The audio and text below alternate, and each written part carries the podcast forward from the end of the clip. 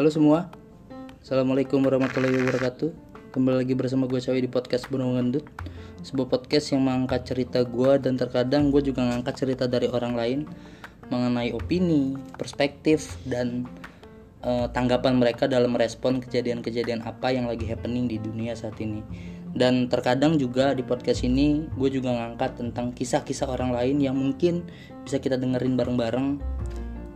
Apa hal-hal unik dan menarik yang mereka temui, atau hambatan-hambatan apa, atau mungkin ada hal-hal lucu yang bisa kita ambil, kita dengerin bareng-bareng buat jadi temen kalian di perjalanan mungkin, atau temen kalian tidur. Kebetulan gue di sini lagi pengen ngangkat nih cerita dari temen gue, kawan lama lebih tepatnya. Lama banget lah. Lama banget. Seseorang yang punya, seorang pemuda yang saat ini lagi beraktivitas mengenyam pendidikan ya. Masih sejauh ini masih mengenyam pendidikan di salah satu kampus negeri di Banten. Ya, gue gak usah sebut nama kampusnya, cuma lo tau lah satu-satunya kampus negeri di Banten itu apa.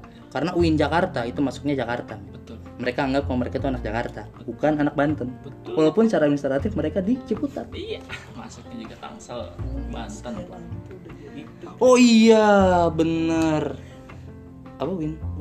Iya juga sih. Maksudnya yang umum? Yang umum, yang tidak berbasis agama. Gitu.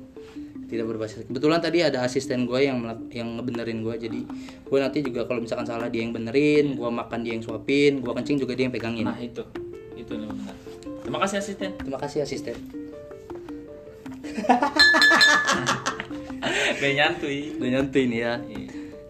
Gue kenapa pengen lu semua tahu dan kita sama-sama dengerin cerita dari si Yogi ini, karena gue ini kan berteman juga dengan dia di media sosial, di Instagram khususnya. Instagram dia tuh namanya apa? @Yogi Aliftian Aliftian N. Nah di medsosnya ini, di Instagram ini, dia beberapa hari yang lalu ini update di Instastory mengenai dia ini baru menulis satu karya yang itu lumayan. Gue sembari minum air putih haus. Iya, air putih sekali itu. Dia baru membuat suatu karya yang mungkin bagi gue atau bagi kita ketika nanti tahu karyanya, itu adalah suatu kumpulan kecil tulisan tentang apa pendapat dia, apa pemikiran dia gitu. Kalau mungkin langsung aja nanya, itu apa? Itu nulis apa tuh? Kalau kata orang-orang sih itu Zain namanya. Zain. Zain itu apa? Ya, bagi teman-teman yang belum tahu mungkin bisa. Zain itu kan yang gue tahu ya, dari beberapa teman-teman gue itu ya, Zain itu ya hanya sebagai kumpulan ataupun jadi sebagai wadah aja gitu, bagi orang-orang yang pengen nulis aja. Bagi orang yang pengen nulis, oke. Jadi terserah lu mau nulis tentang apa. Waktu itu gue pernah ke Bandung itu pernah baca Zain, dia nulis tentang tata cara pembuatan Indomie. Indomie. Iya, itu di Bandung itu gue. Maksudnya sampai sebegitu ininya kan. Jadi kan sebetulnya tujuan Zen itu adalah ya kita sama-sama ketahui lah, maksudnya sekarang ini banyak yang korek nih majalah, koran atau apa gitu, secara keberpihakan kan sulit gitu ya. Nah kita pengen ada orang juga pengen mempertahankan idealisnya, dia pengen nulis ini pokoknya gimana cara bikin Indomie gitu kan. Kan nggak mungkin dong di majalah besar gitu, Magazine. Iya, asal muasalnya dari Magazine. Iya. Magazine. Iya gitu. Ya itu. Terus dipaparin kayak gitu kan. Jadi ya ini semau lu aja gitu buat seperti itu gitu. Ini majalah berarti atau apa? Iya sih, secara konsep sama, cuma mungkin skalanya kecil ya. Iya, skalanya kecil dan lu bebas mau nulis apa aja gitu. Nah, lu produksinya ini sendiri atau gimana? Iya, kebetulan gua produksi sendiri sih, dibantuin sama kawan juga kan, biar gratis juga gitu. Oh, dia kebetulan ngebantu. Dia punya printer ya. Oh, kan? Dia juragan printer. Juragan kertas. Oh, juragan kertas. Jadi gue minta tolong gitu. Iya. Printin dong, nih gue mau bagi ini. Itu sih gue. Itu Zain lu tuh ya. Nah kebetulan Zainnya ini cukup unik, teman-teman. Bagi kalian, mungkin bagi teman-teman sebelumnya, sebelum kita ke isinya nih, mungkin bagi teman-teman di sini yang pengen tahu Zainnya itu apa, bisa nyari di mana nih? Rencana nanti gue mau bikin Google Drive. Oh, Google Drive, ya, oke. Okay. Nanti tinggal download PDF-nya aja. Oh, download PDF-nya aja di sini. Jadi gue belum buat juga. Oh, lo belum buat, tapi akan lah ya, akan ngebuat. Bisa ngubungin lo di Instagram dulu mungkin ya, ya nanti. Boleh. Mungkin nanti juga di sana ada update ya, terkait distribusi Zain ini kalau ya, orang mau dapat ini di mana gitu ya.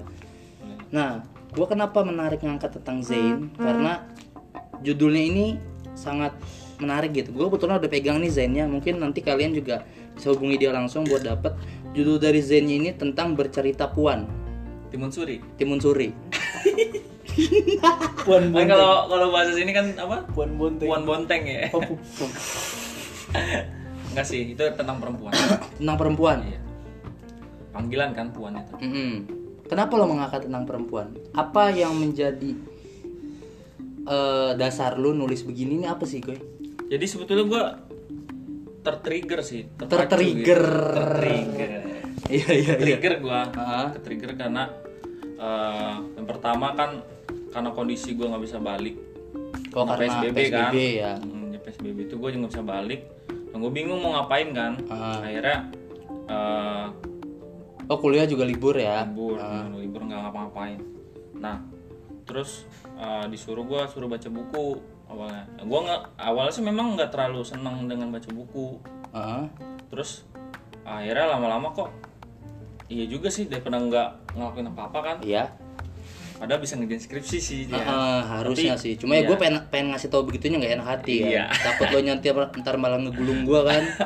Penanya hal yang sensitif mah. Akhirnya ya udahlah gue baca buku lah. Baca buku. Akhirnya dikasih sama temen-temen. Akhirnya gue waktu baca buku tentang ini apa namanya? Tuhan izinkan aku jadi pelacur. Karya dari? Gue lupa namanya. Pokoknya judulnya judul bukunya itu Tuhan izinkan aku jadi pelacur. Oke.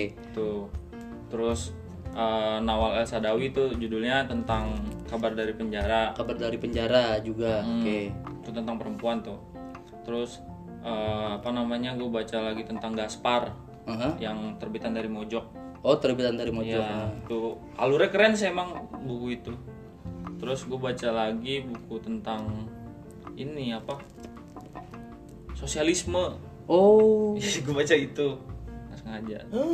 Berat sekali bacaannya ya. Gue baca itu kan. Tapi lo nggak baca tentang itu data-data skripsi lu atau?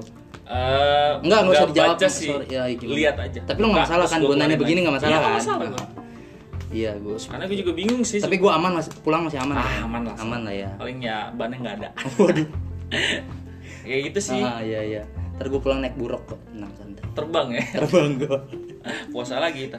Gue puasa gimana? Iya gitulah. Jadi lanjut aja. Tadi nyampe ke lo ngebaca buku tentang perempuan lah. Iya. Akhirnya gue terpacu kan. Terpantik akhirnya gue buat.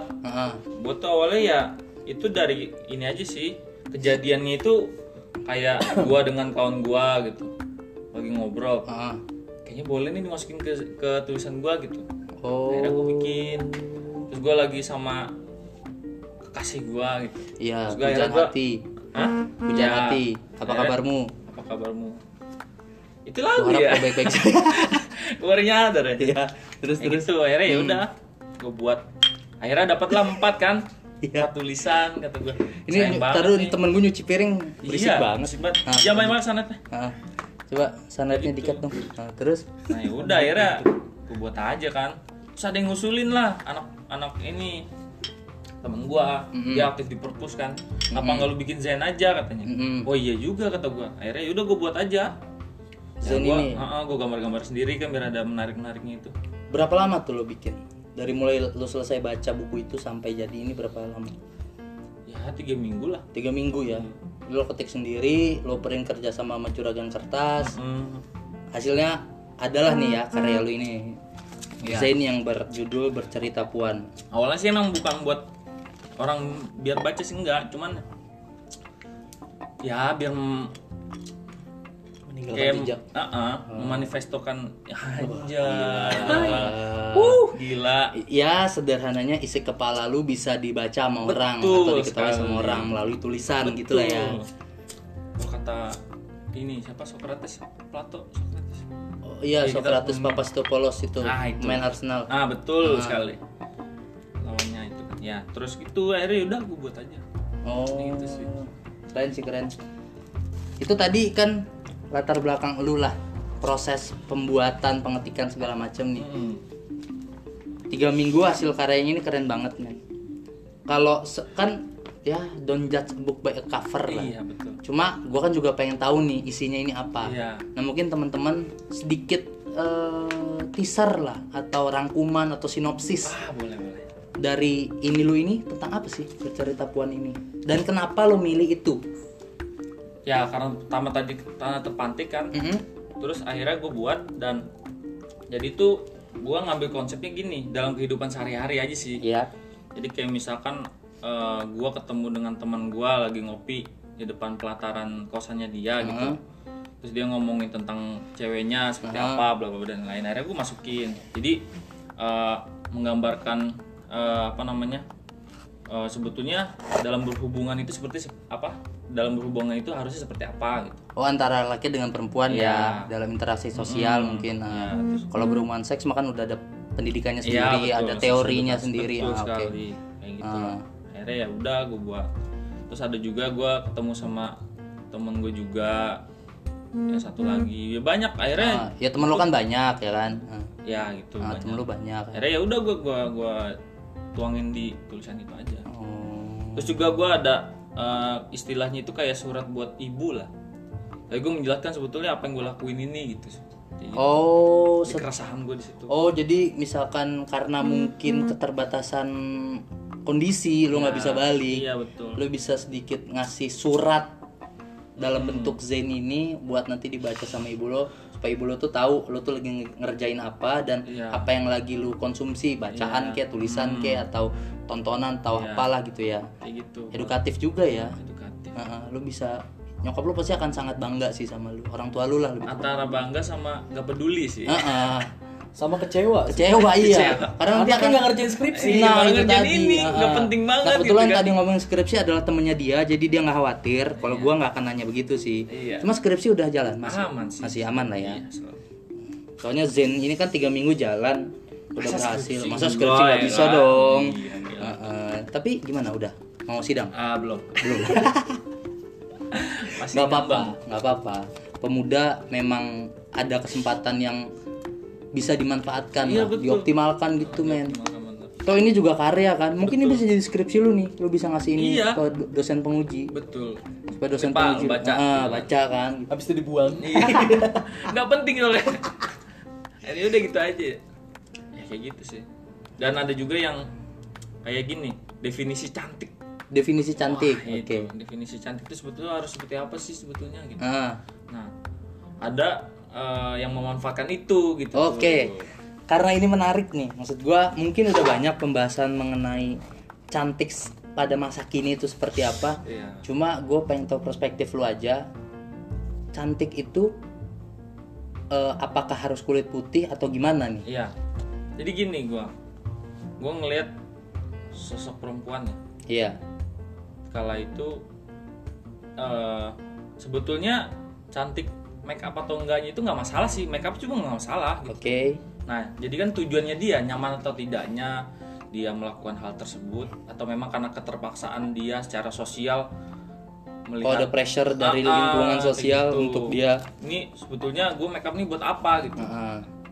Kalau gue sih ngelihat dari lingkungan sekitar gue ya, terkadang mereka make up itu hanya sebagai batas untuk tidak apa, biar terlihat segar aja gitu. Iya, benar. Biar enggak pucat dan lain-lain kayak gitu. Dan memang sebagian besar orang juga malah make up itu mendedikasikan make up itu buat istilahnya agar dipuja-puja gitu. Menutupi kekurangan agar bisa diapresiasi oleh orang dalam bentuk pujian tadi itu ya. Soalnya gue juga menarik ngebahas ini karena gue juga sepakat sih, secara garis besar gue sepakat sama yang lo bilang, karena melihat kecantikan wanita itu dari warna kulit itu erat kaitannya dengan bibit-bibit rasisme yang memang muncul dewasa ini ya, karena rasisme sekarang ini identik dengan penguasaan kepemilikan atas hasil kerja produksi yang memang itu terus dibangun nih, entah itu dikonstruksi oleh media mainstream atau oleh media-media platform masa kini yang itu dibuat oleh beauty vlogger, influencer lain yang itu menjadi satu standar baku bagi masyarakat, khususnya bagi wanita-wanita dalam memposisikan dirinya dalam lingkungan sosial untuk menjadi cantik itu apa. Bahkan ya kalau lu cantik, misalkan kayak gini deh, gue dulu pernah kuliah nih, gue lulusan salah satu kampus, dan di kampus gue dulu itu ada satu dosen, nggak semua lah ya, ada satu dosen itu yang akan mempermudah mahasiswi ketika memang dia cantik. Wah, skripsi dia bimbingan dipermudah, kacau ya. ACC dipercepat, data-data nggak dipermasalahin, mau hubungannya positif kayak mau negatif kayak mau H0 ditolak kayak H0 diterima kayak, sama lu cantik lu akan dipermudah. Dan itu kan menjadi hal-hal yang harus kita kritisi juga sih ya. Kalau gua sedikit ngebaca dari cover lu ini dan dari sinopsis lu sih kayaknya keren nih, karena emang perempuan saat ini udah menjadi salah satu objek juga bagi masyarakat umumnya, nggak semua sih memang, tapi pada umumnya itu menganggap bahwa cantik itu ya adalah satu objek yang memang adalah kontribusi dari dianya sendiri. Jadi itu mengeneralisir semuanya bahwa cantik itu ya berarti dia adalah orang yang bertanggung jawab atas dirinya. Kalau misalkan dia kucel atau mungkin nggak bermakeup, itu dia kurang menjaga dan kurang aware sama tubuh dia sendiri kan.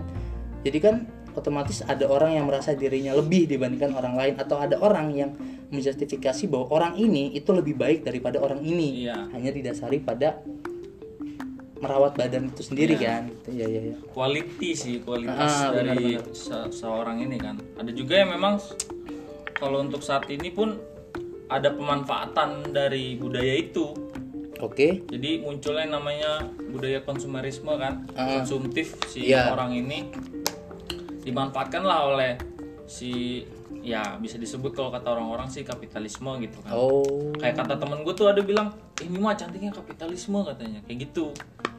Kapitalisme kata gue kan. Tapi lo nggak munafik kan kalau lo juga pengen cewek lo cakep kan? Iya. Karena kan gini, maksud gue. Nah lo gimana tuh memposisikan diri lo kepada pasangan lo sekarang, ketika ngelihat dia mungkin secara penampilan itu tidak sama dengan banyak orang gitu. Cantiknya dia seperti dia bermakeup atau perawatan untuk mutihin kulit kayak atau gitu gimana? Kalau gue ngebahasin dulu ya, misalnya kayak si penjual produk ini kan, akhirnya dia mempergunakan idola-idola di tengah masyarakat ya, kayak artis Instagram. Oh iya. Kayak gitu, selebgram ya, terus influencer ya, YouTuber dan lain-lain kayak gitu. Akhirnya dimanfaatkan itu agar barangnya laku kan. Oke. Jadilah itu budaya konsumtif dan lain-lain. Dan banyak orang-orang itu terkesan memaksakan hal tersebut agar mirip dengan idolanya, padahal itu belum tentu juga idolanya make. Iya juga sih. Barang itu kan. Ya kalau secara harga ekonomis lah ya. Tapi mereka mengiklankan produk itu, sedangkan kita tahu dia itu bukan orang yang orang yang biasa lah secara ekonomi. Ya gue sih yakin dia nggak akan milih produk itu sih. Iya makanya kayak gitu. Yakin sih gue, karena akan lebih milih produk-produk yang cocok dengan dia. Nah betul. Dan notabene rata-rata itu harganya lumayan tinggi juga. Iya kan, lumayan mahal lah itu gitu. Jadi kalau misalkan perempuan gue ini tadi lu bilang kayak lu pede nggak sih kalau ya pasti lu nyari perempuan yang cantik dong. Iya. Ya sebetulnya sih gini, dalam berhubungan pun ya kita tuh berhubungan itu untuk apa gitu? Apakah memang hanya sebatas penampilan gitu kan? Kan kayak gitu. Kalau misalkan hanya sebatas penampilan ya lu nggak akan bertahan lama dengan dia gitu. Tapi lu masih menganggap bahwa ada perempuan yang mempersolek dirinya dengan produk-produk hasil tadi yang lo bilang kapitalisme itu, apa kalau akan menyalahkan walaupun memang dia punya kemampuan yang sah dan mungkin dia juga legal dalam mendapatkan uang itu untuk itu, lo masalah nggak? Gimana tuh? Kan jadi gini, nyaman atau tidaknya sih orang. Nyaman ini. Atau tidaknya ya. Yang penting jadi, itu tadi jangan saling menjatuhkan satu sama lain. Iya kayak gitu. Akhirnya kan ada yang timbul bullying. Kayak itu. Bully. Lu muka lu cerah berawan kayak gitu kan. Itu kan roh. Karena gitu kan itu malah jadi dampak yang negatif gitu kan. Padahal itu ya mereka lupa cara memanusiakan manusia gitu. Iya sih benar. Soalnya lu kalau misalkan mungkin lumayan intens main media sosial kan, apalagi khususnya TikTok tuh. Yeah. Itu kan lagi belakangan inilah ya, atau beberapa bulan yang lalu itu kan sempat hits tuh masalah dia itu setiap orang itu ditantang buat nge-post tentang pertumbuhan dia dari dulu dia masih kecil sampai dewasa secantik apa, dan rata-rata dari tadinya mereka itu kurang terawat lah ya, kurang kena dengan produk-produk cantikan, gedenya tuh pasti jadi putih, pasti jadi cakep, otomatis kan ada ketidakpercayaan diri ataupun ada kesamaan dalam pemikiran dan juga dalam pandangan bahwa ya cantik itu harus berkulit putih, harus menonjolkan lekuk tubuh, harus menonjolkan bagian tubuhnya yang dianggap mengundang atensi orang, entah itu mungkin payudaranya, entah itu dadanya, entah itu lehernya. Ya karena gue pribadi nggak munafik sih, cewek rambut pendek itu lebih menarik jauh dibandingkan cewek rambut panjang. Sebahu lah ya. Iya, karena apalagi kalau misalkan lagi ngobrol atau lagi capek abis lari pagi bareng gitu tuh, ngelihat lehernya keringetan tuh. Astagfirullahaladzim. Padahal ini berbicara puan ya. Iya. Tapi bukan berarti gue juga bermasalah dengan orang-orang yang berambut panjang. Gue juga punya banyak banget teman gue yang berambut panjang, dan ya gue tetap berteman baik dengan mereka gitu loh. Gue kalau misalkan mereka ada yang gak gue suka dari dia, itu bukan tentang personalnya, tapi tentang sikap dia, perilaku dia yang mungkin kayak misalkan paling sederhana, kok lu masih mau sih sama cowok bego kayak gitu yang cuma manfaatin lu, atau yang mungkin nggak bisa ngejagain lu sesuai dengan yang menurut gue baiknya seperti apa, seperti gue menjaga lu sebagai teman gue sendiri gitu. Fuck boy. Jadi iya, kayak budaya seperti itu dipertahankan gitu di tengah-tengah masyarakat ya, karena menguntungkan bagi mereka yang mengeluarkan produk-produk itu kan. Akhirnya mereka mendapatkan keuntungan yang besar, dan kita ya hanya sebatas konsumtif aja gitu, dan tidak dan secara diri kita pun tidak terupgrade gitu. Padahal kan makeup itu untuk mengupgradekan diri kita kualitas. Nah, bercerita tentang perempuan, gimana lu ngerespon, atau mungkin juga nih asisten temennya Yogi dan juga temen gue ini, mungkin pertanyaan gue ini bisa kalian jawab bareng.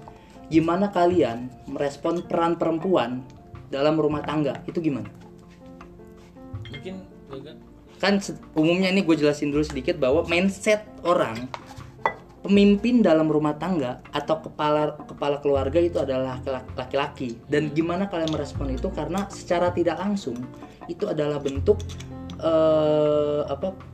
seseorang itu menempatkan laki-laki di atas perempuan. Nah itu gimana tuh kalau menurut kalian? Misalnya Yogi atau temennya Yogi. Yaudah gue dulu. Jadi kalau kata orang sih, secara teori ya, secara teori jadi kayak SKS nih, panjang nih. Gue ambil papan tulis dulu atau buku? Jangan usah. Jadi perempuan itu katanya mereka itu dewasa ini. Iya, dewasa ini. Saat ini tuh ketertindasannya 2 kali. Ketertindasannya 2 kali, dimana aja tuh? Kayak sekarang gini, dulu pada zaman komuno primitif memang kan, waduh panjang nih kayaknya. Yo lanjut, gimana ntar gua miringin posisi dulu, ngenakin posisi, nyenderan dulu ya, kaki selonjor. Gimana jadi dulu kan kita saling berkolektif gitu kan, benar-benar kita saling kerjanya kolektif lah. Terus kita memproduksi makanan tersebut agar bisa dikonsumtif oleh kolektif itu gitu kan. Dan tibanya di zaman peralihan itu, di mana memang perempuan ini ketika memang ditemukannya alat produksi seperti kayak misalkan parang, panah dan lain-lain gitu, akhirnya timbullah rasa superioritas dari laki-laki ini. Dan di mana memang akhirnya perempuan menjadi suatu strata yang paling dasar dalam struktur sosial itu, ya mereka hanya berkutat sebagai ya mengurus koloni aja gitu. Tidak. Sedangkan yang menghasilkan itu adalah laki-laki. Iya. Ya kan, kalau dulu itu kan berburu itu kayaknya wah banget gitu kan, kayak sekarang kita aja gitu. Walaupun sebenarnya kalau ngelihat dari historis lu juga masuk akal sih, karena emang itu tadi kerja kolektif, apalagi lu berumah tangga sama orang itu kan lu pasti udah kenal dia secara pribadi kan. lo udah kenal dia, lo udah kenal keluarganya, lo udah kenal mantannya mungkin, walaupun nggak kenal setidaknya tahu mantannya, lo udah tahu tabiatnya, lo udah tahu baik buruknya, lo udah tahu cantik busuknya lah, cantik kumelnya segala macem. Ya harusnya ketika berumah tangga pun ya kerjasama itu yang selalu lo pupuk gitu lo. Iya betul. Dan nggak usah malu buat laki-laki yang mungkin secara ekonomi berpenghasilan di bawah perempuan secara kuantiti, karena emang rezeki itu bisa datang dari siapa aja sih, bahkan juga dari perempuan. Itu membuktikan bahwa memang ya nggak ada pembedaan kelas sebenarnya antara laki dan perempuan. Ya. Cuma emang kan mindset orang nih kebanyakan bahwa akan mentok nih perempuan ini. Kalau dalam pembahasan perempuan di lingkungan sosial saat ini sudah banyak nih orang yang terbuka nih pemikirannya, lebih menyesuaikan dengan perkembangan zaman, lebih menerima nih perempuan itu sama. Yang penting skill lu dalam lingkungan kerja misalkan itu lebih bagus, ya lu juga akan lebih diapresiasi, baik itu perempuan maupun laki-laki, dilihatnya skill kerjanya. Cuma kan ketika dibalikin ke keluarga itu biasanya akan langsung mentok men, kalau memang mereka tidak mendalami teori mengenai perempuan. Dan mungkin ini Bu Zain lu ini bisa jadi referensi juga sih ya, gimana cara merespon opini jadi kan terkait perempuan. Iya kan, jadi kan kenapa gue bilang tadi ketertindasan dua kali itu ya akhirnya sekarang berdampak terhadap, memang sih sekarang perempuan bisa bekerja gitu. Cuman kan sebelum mereka bekerja itu ya mereka harus mengurusi keluarga dulu ya kan, harus menyiapkan makanan bla bla dan lain-lain gitu untuk anak dan suaminya gitu. Dan sedangkan di sistem keluarga aja mereka ditindas seperti itu gitu. Dan muncul ketika memang dia bekerja di pabrik gitu misalkan. Pabrik garment kan banyak perempuan gitu. Itu akhirnya ya di sana pun juga mereka ditindas secara ini juga, secara upah gitu. Kenapa? Memang karena perempuan ini kurang produktivitas. Kayak misalkan sekarang untuk cuti hamil atau haid pun itu juga tidak didapatkan gitu oleh oleh kaum buruh perempuan gitu. Kayak gue ngeliat di PT Ice gitu. Banyak es krim yang murah enak banget itu. Nah itu, itu ya itu jelas banget kayak mereka itu ditindas beribu-ribu kali gitu, saking parahnya itu. Itu sempat gitu. Heboh juga tuh ya beritanya di ya, ada internet yang ya. Sampai dia udah dia lagi melakukan nikah nih, ya kan? Lagi melangsungkan pernikahan. Iya pernikahan. Terus nggak beberapa lama besoknya dia dapat surat pemberhentian. Kayak gitu. Itu dari perusahaan Ice. Gue baca itu di F Sedar kayak gitu. Salah satu portal berita online gitu. Kayak gitu. Akhirnya ya melihat jelas bahwasannya ya benar memang terjadi seperti itu gitu. Akhirnya mereka ketertindasan mereka dua kali gitu. Dan akhirnya saking ketidaktahuan mereka ya akhirnya membelenggu mereka gitu untuk tidak mengetahui hal tersebut gitu. Kayak gitu sih. Nah mungkin gue pengen tahu respon, dan gue juga pengen banget denger respon dari si temen lu nih. Mungkin sedikit kata mengenai laki-laki yang suka seksis terhadap perempuan itu gimana? Kepada laki-lakinya ya, bukan perempuannya ya, laki-lakinya itu gimana? Ya sebenarnya kalau seksis itu ya sebenarnya budaya sih. Iya sih benar.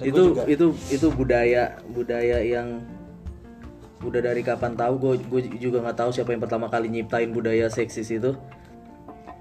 Cuman apa ya kalau bahasa kerennya itu catcalling itu sebenarnya mungkin untuk kita yang cowok gitu itu hal yang biasa gitu maksudnya. Entah dalam artian kita hanya bercanda gitu, cuman kita nggak tahu orang yang kita kayak gituin itu terima atau enggak gitu tuh. Karena berbicara masalah catcalling itu mungkin pemikiran gue sedikit aneh ya. Gue nggak hanya berbicara masalah perempuan sih. Catcalling perempuan pun juga terkadang, walaupun gue yakin nggak sebanyak yang cowok ya, perempuan pun terkadang juga melakukan itu ke laki-laki gitu tuh. Dan karena budaya yang gue bilang tadi tercipta ya, kita yang laki-laki ketika perempuan melakukan catcalling ya kita biasa-biasa aja gitu tuh. Cuma belum tentu perempuan gitu tuh, karena mereka bisa merasakan ya bahkan apa ya bahasa bisa nyampe gangguan psikis gitu tuh. Mereka takut kelewat. Misalnya kita lagi kumpul rame-rame nih cowok nih, Nah perempuan pengen lewat situ karena takut ntar digodain atau apa. Akhirnya, akhirnya mereka mundur alon-alon cuy. Itu kan gangguan psikis gitu tuh buat mereka. Dan itu ya berarti kita udah membunuh hak mereka gitu tuh secara tidak langsung. Mungkin gitu sih. Gue nggak sepakat catcalling sih. Cuman ya sebenarnya dan sejujurnya gue terkadang masih melakukan itu walaupun gue dalam niatan bercanda. Gue tahu itu salah sih. Gue tahu itu salah. Ya intinya gue tahu itu salah udah. Kalau lu, Goy, tadi kan dari temen lu tuh. Mau disebut namanya nggak nih? Temen lu nya, temen Yoginya mau disebut? Iya, nama gue Musang Pandan. Musang Pandan namanya tuh. Kalau temennya Musang Pandan, Yogi gimana? Apanya? Tadi merespon atau kata-kata lu singkatlah mengenai orang atau laki-laki yang masih seksis terhadap perempuan. Iya, jadi kan gini. Sebetulnya sih itu enggak terjadi di perempuan dan laki-laki, apa? Perempuan aja gitu. Ternyata laki-laki juga ada gitu. Dan juga gue pernah bilang pernah dengar itu. Ah, malas lah sama lu mah titik lu kecil. Waduh, enggak bener. Itu biasanya sama obrolan perempuan. Iya. Beberapa komunitas perempuan atau tongkrongan perempuan tuh biasanya itu tuh. Itu serangan psikis itu. Iya. Kayak gitu kan. Mamer gue udah pernah ngewe sama ini dong, titik dia gede gitu tuh. Iya. Ya kan jadi gimana gitu. Ya ternyata memang ya catcalling itu menjadi budaya sih di kita kan akhirnya ya kayak apa namanya? Wih, gila tuh, seksi banget tuh cewek kayak gitu kan. Akhirnya itu menjadi apa namanya budaya seksualitas dia itu ya jadi gimana gitu tidak terkontrol gitu dan berdampak malah jadi menghujat dia malah jadinya kan iya, gitu kan bener, jadi kayak anjing emang gue kayak gitu ya emang gue parah banget kayak gitu kan jadi berpikir hal yang buruk jadinya ya seperti itu sih jadinya ya buruk juga ya khususnya kalau dewasa ini sekarang ini kan lagi rame tuh orang-orang yang mengkritik feminis yang mau bersuara ketika memang merespon masalah yang itu melibatkan tokoh besar aja baik itu secara Instagram followers Instagramnya banyak lah segala macem. Bahkan menurut gua KKI itu juga bagian dari eksploitasi perempuan sih. Iya. Gua yakin ya sih. Karena kalau kita berkaca nih KKI itu secara marketing itu keren banget nih. Iya. Tim di belakangnya dia siapapun itu keren banget karena enggak sih buat gue itu nggak keren karena secara marketingnya keren secara marketingnya keren banget cuman keren mereka itu nggak memanusiakan nah itu yang jadi duduk perkara itu korban loh duduk perkara memang masalahnya di situ karena ya gue juga sebenarnya agak merasa terusik juga sih sebenarnya tiap kali gue buka medsos pasti ada si Keke asli gitu. dia trending di mana-mana cuman kayak nyerang psikis gitu ya itu serangan psikis banget sih buat gue muntah sampai ke lambung keluar gitu itu maksud gue yang gue kasihan ada titik di mana gue ngerasa kasihan itu adalah manusia itu punya hati men iya gue yakin dia nggak mau sebenarnya kayak gitu asli kayak yoga loh kayak lo jangan ceng-cengin lagi nongkrong bre kayak agoy iya nggak tapi gue serius gue yakin dia nggak pengen ada di titik itu cuman orang-orang di belakangnya selalu ya entah mereka menggunakan kata-kata manis atau dengan apalah iya dengan menguatkan apapun itu sebenarnya menurut gue itu malah menghancurkan dia sebenarnya. Ya mungkin kawan-kawan yang lain entah itu pendengar yang cewek atau apapun itu mereka kalian pasti beberapa kali dulu ya pernah lihat KK itu dia sempet tenar juga cuman dengan hal positif gitu ya kan? Benar cuman akhir-akhir ini dia melakukan tindak tanduk kan yang menurut gue itu mengganggu kehidupan gue walaupun gue nggak kenal dia nggak ketemu dia cuman gue baru buka Instagram men dan gue gangguan kejiwaan anjir. Nah, hal ini nih banyak kejadian men, seperti anggapan respon lu ketika tahu video Keke yang itu respon yang manusiawi dan diomongin oleh banyak orang yang menyerang personnya, si Keke-nya. Tidak menyerang misalkan menurut orang-orang video Keke ini alay lah. Kita bisa katakan alay. Yang diserang itu Keke-nya yang alay, padahal ada tim-tim di belakang dia tuh yang justru menjadi otak dari semua itu. Dan beberapa hari terakhir ini gue melihat video tentang Keke juga. itu dia lagi ngobrol bareng si Anji kalau gue nggak salah, dan dia menangis cuy. Oh iya. Dia tuh menangis karena dia takut kalau lagu dia itu ternyata ngopi dari lagunya, ngopi dari lagu orang lain, iya, gitu orang tuh. Lain. Maksud gue secara berarti kan secara tidak langsung yang membuat lagu itu bukan dia gitu tuh. Iya. Dia korban cuy. Nah yang di belakang-belakang ini yang jahat, buset. Iya, emang brengsek anjingnya. Coba lah yang belakang-belakang itu ketemu sama Cahyo gitu, sama Yogi, gitu buat atau ngobrol. Bukan ketemu sama gue ya, gue masih manusia pencari aman. Jadi gue perpanjangan tangan mereka berdua. Gue cuma pengen bilang itu orang-orang di belakang Keke bejat anjir. Oh itu parah banget sih. Itu bentuk bahwa mereka kita masih belum sadar pentingnya menghargai perempuan dan menolak eksploitasi terhadap perempuan itu ya video Keke itu. Iya, mereka kurang minum anggur merah. Oh iya tuh men. Kurang santai gitu tuh. Otomatis otak lu dalam membuat satu karya yang itu juga bisa menguntungkan banyak orang dan menghindari atau minimalisir respon positif juga masih kurang sih ya. Iya. Tuh itu gua kan ngeliat Keke muncul itu setelah Lucinta Luna drop kan. Oh iya. Gua berpikir Lucinta Luna juga korban itu. Gua berpikir kayak gini, kayak Lucinta Luna ketemu si Keke, ini kamu saatnya muncul di publik. Kayak saling sinkron. Iya, gitu. Iya benar. Ini apakah emang menjadi suatu pembahasan gitu sebagai melihat sisi buruk dan baik menurut opini masyarakat gitu kan. Jadi masa iya maksud gua ada orang sih yang mau dilihat buruk gitu. Benar gitu kan. Dia nggak tahu, dia lebih tepatnya nggak tahu sih, gue yakin dia nggak tahu kalau hal itu bisa membuat pandangan orang ke dia tuh buruk, men. Iya, jadi kan kayak terbelenggu dia jadinya akhirnya. Jadi ya kayak misalkan kalau kata konten feminis, gue udah capek-capek memperjuangkan perempuan, lu malah kayak gitu kan. Akhirnya jadi kayak gitu kan, ya kayak gitu sih. Oh jadi kawan-kawan feminis ada capeknya juga ya? Iya, walaupun sebenarnya mereka juga udah banyak tuh dihujat sama netizen tuh apa selebtut feminis yang memang hanya mengangkat atau merespon isu-isu perempuan itu dari tokoh-tokoh yang dianggap memiliki peluang buat nama mereka juga ikut terangkat. Banyaknya pansos juga men tuh selebtut. Mungkin udah kepanjangan nih. Kebetulan dua orang ini juga merupakan salah satu penggiat ataupun juga orang yang memiliki kontribusi cukup besar di satu komunitas literasi besar di Kota Serang yang namanya Perjalanan Serang, dan nanti akan ada tuh podcastnya mengenai Perjalanan Serang yang mungkin bisa kalian denger. Di situ gua akan nanya-nanya tentang Perjalanan Serang itu seperti apa. Mungkin terima kasih Yogi. Kata penutup gua. Oh, kata penutup silakan. Tidak ada pembebasan nasional tanpa ada pembebasan perempuan. Tidak ada pembebasan nasional tanpa pembebasan perempuan. Oke. Okay. Ya ada kata penutup juga. Apa dari itu? Manusia apa tadi lu mengatakan diri lu? Musang Panda. Iya. Hah? Fatum Brutum Amor Fati. Apa tuh artinya? Anakku dia.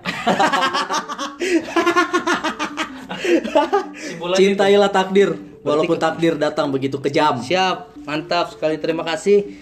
Waktu sangat panjang, tapi ini pasti akan sangat bermanfaat buat lo semua.